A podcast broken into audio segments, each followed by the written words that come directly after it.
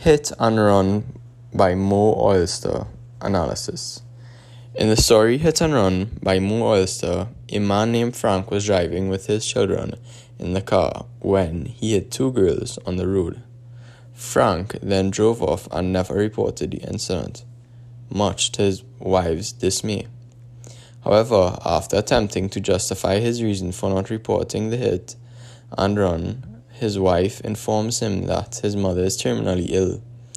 At the end of the story, Frank leaves to report the incident himself to the police while driving away from his father and dying mother.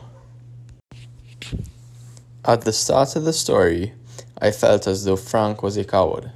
He seemed to want to remove himself from the accident as quickly as possible.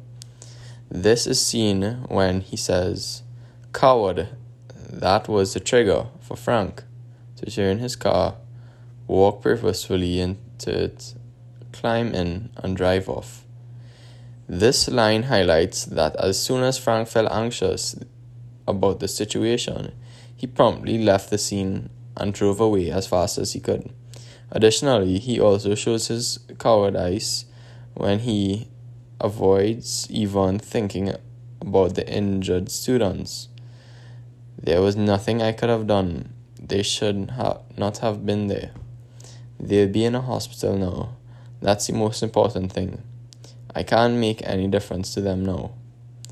He does not believe that there was anything he could do. However, he could have at least ensured that they were okay, as Sandra suggested. What? breathed Sandra. And you came home? Didn't you see them in the hospital? Which hospital did you ring? What did you say to the police? Frank also seems to be a coward when it comes to the relationship with his wife. Sandra seemed to think that Frank is ignoring his problems as a usual thing. This can be seen when Sandra says to Frank, Frank, this is what you always do. Shrug off your responsibility you have to step in and tell the police what happened. She seems to be implying that he has a pattern of avoiding his responsibilities and ignores what, ha- what is happening and how it may affect others. At the end of the story, I do not feel any differently towards Frank, as despite his mother's illness, he has still injured many people and neglected to do anything regarding it. However, I do feel empathetic towards him as it must be extremely emotional to find out one of your parents is terminally ill. The reader can feel Frank's emotions when the author writes Frank's eyes followed his father as he went back to the car. He felt the blow in his solar plexus, his insides crumpling into a ball of silent pain. This makes us understand how the news of his mother's illness made him extremely saddened and distraught, especially after knowingly have just injured the girls.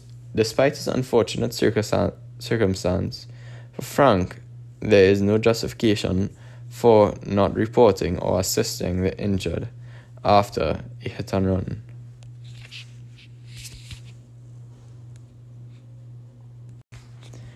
Overall, the conflict of Frank deciding to report the hit and run just as he finds out about his terminally ill mother is what fuels the story. As Frank did not previously report the accident, he decided to do so in the end. However, upon learning his, about his mother's illness, he knows he has limited time with her, and t- so turning himself in to the police would mean that he would be imprisoned for the hit and run.